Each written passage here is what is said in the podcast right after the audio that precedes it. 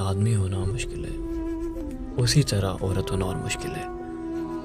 بیچ دوران میرے اگر کسی سے بات ہوئی، تو ایک لڑکی تھی جو کہتی تھی کہ وہ مجھے پانا چاہتی ہے، مجھ سے ملنا چاہتی ہے۔ لیکن اس کے گھر والے ہمیشہ اسے کہتے تھے کہ تم پڑھ نہیں سکتی آگے، بڑھ نہیں سکتی۔ اسے تانا سا نہیں کرتے تھے قصوروار ٹھہراتے تھے۔ اور جب وہ اپنے خواب آ کے رکھتی تھی، تو کہتے تھے کہ تم پہلے ہی کیوں نہیں مر گئی؟ تمہارا پہلے ہی کیوں نہ کلا کوٹ دیا گیا؟ کیسے لوگ ہیں یہ؟ کس طرح ظلم کرتے ہیں جب کوئی خواب کے پیچھے بھاگتا ہے؟ لیکن پھر بھی دنیا سے جنگ لڑ کر جب آپ اپنی جنگ جیت لیتے ہیں، تو اس سے زیادہ خوبصورت اور کچھ نہیں ہوتا۔ کیونکہ چار لوگوں کو چار دن چاہیے ہوتے بولنے کے لیے۔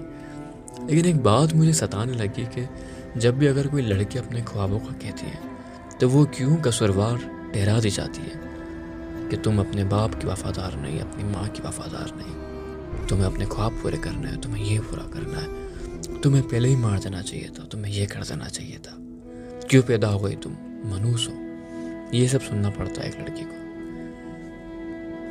عورت ہونا کافی مشکل ہو جاتا ہے۔ سب کچھ سہ کر، خاموشی سے رہنا۔ وہ عورتیں کچھ اور رہتی ہیں جو اپنے مطلب سے کسی کو استعمال کرتی ہیں، لیکن وہ عورت اور لڑکی سب سے زیادہ سچے دل کی ہوتی ہے۔ جو بس اس بازاری دنیا میں استعمال ہو رہی ہے۔ جہاں بس وہ لوگوں کے ہاتھوں استعمال ہو رہی ہے اپنے مطلب کے لیے۔ لوگوں سے استعمال کر رہے ہیں۔ اور وہ استعمال ہو رہی ہے۔ وہ کس سے کہنے جائے گی اپنا حال؟ وہ تو بس تنہا ملے تو اپنے ہاتھ کو منہ پر رکھ کر بس رو سکتی ہے۔ اپنی آنکھوں میں آتے ہوئے آنسو کو چھپا سکتی ہے۔